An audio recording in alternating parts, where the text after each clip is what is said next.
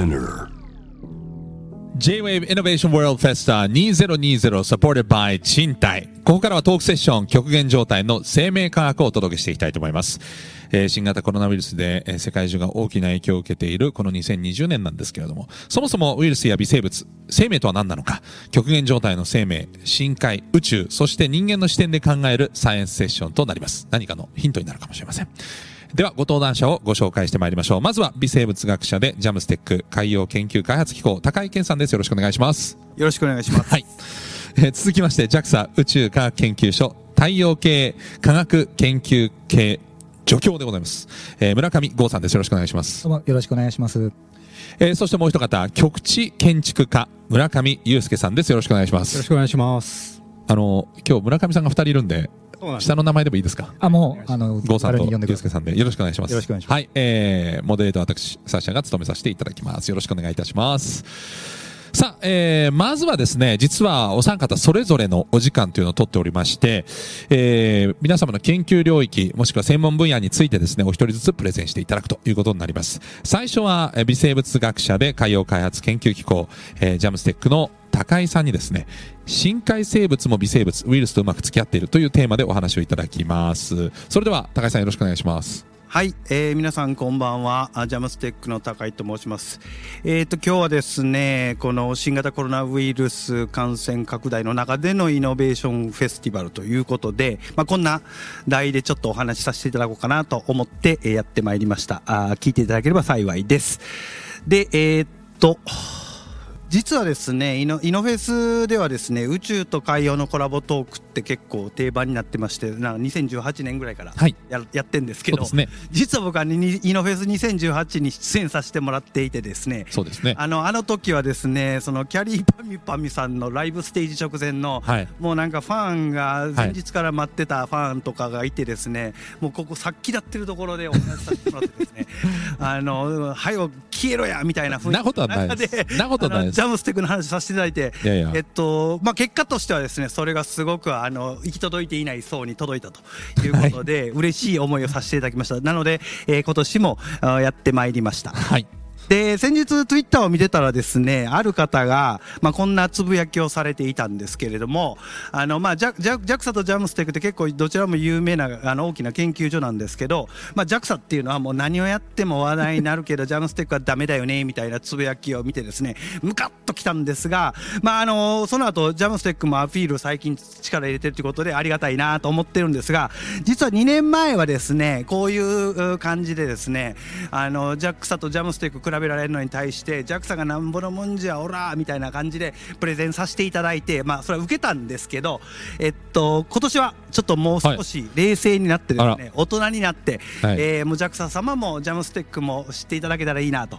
いうことをまあ言っていきたいなというふうに思っております。丸くなったんですか？はい、あのちょっと大人になったと。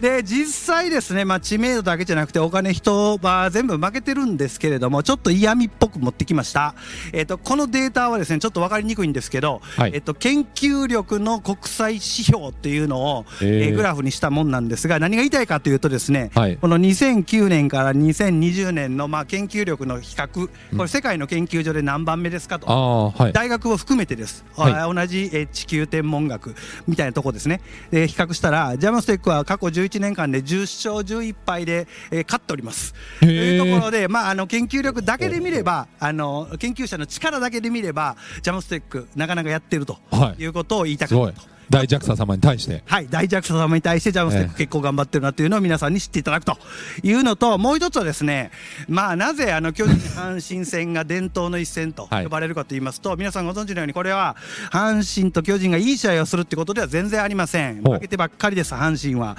ではなくて、えこれはですね、ジャイアンツとタイガースという名前が非常に古くて、はいえ最初にやった試合がこれだから伝統の一戦なんですね。ねつまり、昔から名前が一緒っていうのはそれだけでも十分偉いんですけれども、JAXA っていうのは所詮2003年からなんですよ。ところが、ャムステックは来年50周年を迎えるというところであの非常に伝統ある名前というところでやらせていただきます。はい。えーなんですけど50周年なんですけど50周年記念事業のお金がないから寄付を今募集してるんですけど、はい。それぐらいちょっとお金はないなという感じです。あと、まあ、ジャムステックが何してるかだけちょっとだけお知らせしますが、えー主にですね地球環境変動を、えー調べたりですね、えー海洋資源の調査をしたり、えー地震とか防災に関わったりあるいは IT 技術を磨いたり、えー海洋探査っていうのを技術を磨いたりしています、まあ、こういうのはですね基本的には社会とか国の要請、まあ、御用とはい。僕ら呼んでますけど 御用的な研究をやってたりあるいはですね、はい。社会とか産業あお金になるそういうことをやってたりする結構あのいやらしい研究所なんですがこの超先鋭研究開発部門っていうところだけは、えっと、独創的天才的ゲリラ的 あるいは冒険的な研究をしている。いろいろ並べ並べましたね。実際そういう研究所のトップが私でなのでちょっと変わり者がやっていると。自分だけ外れてるぞということそういうことです、はい。そういうことです。変わり者です、え。で今日私がお話しするのはあのウーバーイーツの黒柳徹子風にですね深海の生物の感染症対策についてお話ししたいと 思っておりましてまあ我々あのいろんなあの生物研究してるんですが特に深海にはアイドル生物っていうのがいましておここちょっと見えてますけどスケーリーフットと呼ばれる巻き貝鱗を持ってたり硫化鉄の鎧を覆ってたりするそういうアイドル生物がいたり、へー。あるいは透明ナマコですねこれ、えーショコタンとか大好きだ。え ー透明ナマコがいるんですけど、はいこういうアイドル生物たちが、えーどういうふうにして微生物とかウイルスと付き合ってるかっていう話をします。はい。まあ今日本ではですねレバーの刺身ってあんまり食べれなくて、うんね食べれなくなったのはサルモネラ菌とかカンピロバクターっていうかんあの菌が悪くて感染症を引き起こすから食べれないんですが、はい。えー我々、えー下痢しますこういうのを食うと。はい。深海のアイドルもですね実はこのキャンピロバクターとかサルモネラの仲間にやられます。実際ですねスケーリーフットって飼育します。深海から上げてきて船上で飼育すると3週間で死ぬんですけど。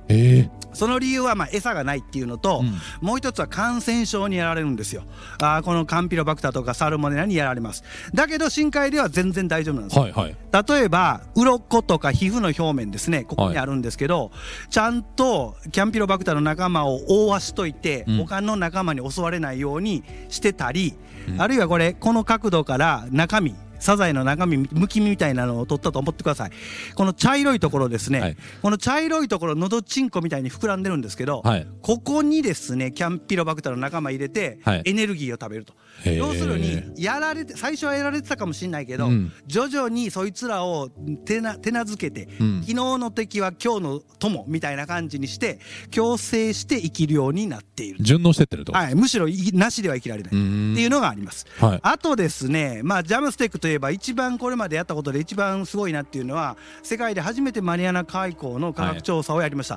1995年海溝っていうのがやったんですが、まあ、その後その研究でこの超深海海溝生命圏という独自の世界があることを証明したりしたんですが実際これってすごく偉業で3月24日に成功したら次の日のニューヨーク・タイムズの、まあ、1面じゃないんですけど2面目はい。に Japan が、えーマリアナ海溝で fish 見つけたみたいな記事が載っ。実は僕これアメリカに留学してる時このニューヨーク・タイムズの記事見てるんですはい。でその時にすっげえなジャムステックとあーこの頃日本がナンバーワンだったんですけど、はい為替の世界ではっていうので、えー、とジャムステックってすごいなと思ってジャムステックで働いた経緯があるぐらいです、ええ。それぐらい大きなあまあ深海を征服したジャムステックですはい。で、えーまあ調子に乗ってですね我々はもうすべて征服してしまったと。もう地球の海に謎はないと、えー、JAXA どころか NASA まで M&A してですね宇宙の海を征服していくぞみたいな調子に乗ってた時代もありました。えでジャムステック改めギャムステックと、えー Japan Agency じゃなくて、はい Galactic Galaxy Agency に、まあ 調子に乗ってた時代もあるぐらいなんですが銀河を征服したぞと。はい、もうという時代もありましたが、まあ、そんなこともなくですね、ええ。ーマリアナ海溝に はいは行こうと思っていました。っていうのは、今までマリアナ海溝って半径10メートルぐらいしか見てなかったんですね。で、5台行ったんですけど、全部その後死んでます。死んでます。あ、機械がダメだったはい、ね。でマリアナ海溝の呪いっていうのがあるんですけど、はいまあ、あの宇宙海洋に行くにはマリアナ海溝の呪いを解いてからだっていうことで、はい失踪しようと今までは行って帰ってきただけなので、スポットでしか見てないので、はい失踪してやろうじゃないかっていうことで失踪するような研究をやりましたでそれがちょっとこの映像なんですけど多分時間があんまりないんで、えー見てもらえる時間はないかもしれない。これ本当に100いマニア外交の底の映像が今流れてますが。1万メーターぐらい。はい。でも時間がないのですっ飛ばします。とにかく、え分かったの後で見うん。見れたりあー見たいです。はいとにかくすごいのはマニアナ海溝の底には横エビと透明ナマコがうようよいたってへえ実はめちゃくちゃ生物多くて特にナマコすげえ。でこのナマコがすごかったんですけどナマコの何がすごいかというと、可愛いだけじゃなかったと。人間の体って実は100兆個以上の微生物から成り立ってます、腸の中にもいます。はい。善玉菌悪玉菌います、はい。実はこの、えっと、透明ナマコの腸内にですね、うん。世界最強のウイルスバスター微生物っていうのがいるっていうことが分かりました。へえこのウイルスバスターって何かというとウイルス殺す微生物なんですけど、はい。い、るってことが分かった。実際2020年のノーベル化学賞ってこの前与えられたんですけど、はい発表になりましたね。はい、クリスパーっていうゲノム編集技術が取ったんですが実はこのクリスパーっていう編集技術の元が微生物の対ウイルス絶対殺すマン兵器なんです。ウイルスを殺す兵器がこのクリスパー・キャス9システムというので、これを利用してノーベル化学賞が取られたんですがまさにこの入ってきたウイルスの DNA、RNA をぶち殺して、えー殺すっていうのがクリスパー・キャス9。うん。で先ほどあちなみにこれ日本人が最初に見つけたんですけれどもノーベル賞は取れませんでしたと。でこの透明ナマコの腸内にいる微生物が絶対ウイルスをぶっ壊すみたいなシステムを持ってですね、はい。えっとまあ、76個のクリスパーっていうのを持ってるんですけどこれ何を意味してるかというと過去にやっつけたウイルスの残骸の数です、っていうぐらい普通は10個とか20個で多いんですけどもうそれをぶっちぎり超える76個のクリスパーを持ってる微生物がいることが分かりました、はい。しかし一例だけなのでこれが深海に共通してるかどうかは分からなかったけど他のナマコで調べてみたと。マリアナ海溝には行けなかったのでとりあえずあるインド洋のナマコで調べたら、うん。もうぶっちぎりのクリスパーを持ってるアツサリと世界最強ウイルスバスターが見つかったと。はい。ということでまあおそらくですね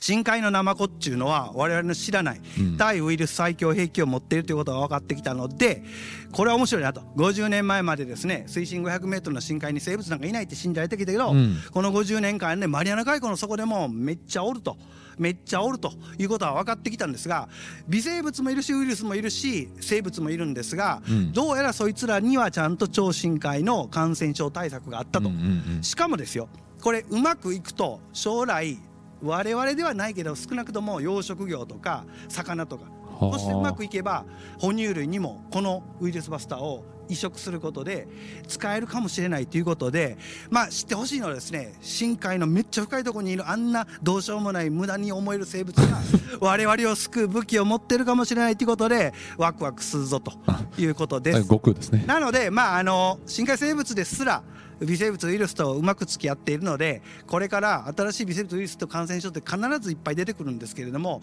あの我々もですねこの生物の持ってる力っていうのを信じてですね、えー共生してがっつりといきましょうとはい。いうことがあ締めになります。はい。はい。以上です。す駆け足しましたね。ちょうどぐらいでしょ？ちょうどですけど。えなんで深海にいる生物の方がそのウイルスバスターが持ってるんですまあ実はですねあの泥の中にかはい。クソミソいるってことが分かってきたんですよ。あ微生物が。はい、あのウイルスも。あウイルスが。それをやっつけないと生きていけないから。そうなんです。よあのナマコってなんでかというと泥食うんですよ。ナはマコもミミズも泥あはい。食ってるじゃないですか、はいはい。もう汚いもんを食ってるんですよ、はい。でその汚いもんを腸で消化して食べるんだけど、はい。その時にやっぱりウイルスも一緒に食べてるから、はい。彼らからするとそこで制御しないと身を滅ぼされると。なるほど。なのでナマコは腸の中にあの共生菌を入れててうん。そいつがウイルスを処理してるんじゃないかということでは分かってきました。えというか、はい。僕最近分かってきた。えウイルスっていいウイルスもいれば体にとってね悪いウイルスもあるわけじゃないですか。でもね基本的にいいウイルスっていないですよ。あいないんですか？はい、別にあの何もしないやつはいますけど、うん。あのいいことするウイルスはもう非常に例がないです。あそうなんですね、はい、あんまりない。だある動物にとっては無害なものが他の動物に行くと有害になったりするだけで。無害なだけで無害か有害かぐらいです。あなるほど。とは言いながら、まあ、進化に大きな意味では進化に役立ったっていうことも言われていますけれども、ほうほう。あの遺伝子をねはい。やり取りするのにウイルス使うのが重要なのでもしかするとそういう意味では大きな意味では役立ってるかもしれないけどなんか個々の一個一個の生物には役立たないですね。まあ、だからこそそのウイルスバスターをいっぱい持ってる深海の生物を調べていくと未来の人類まあ、あくまで深海の持ってるポテンシャルの一例です。なるほど。はい。もっと大きなウイルスバスターを持ってる生物も発見されるかもしれないと。ねなるほど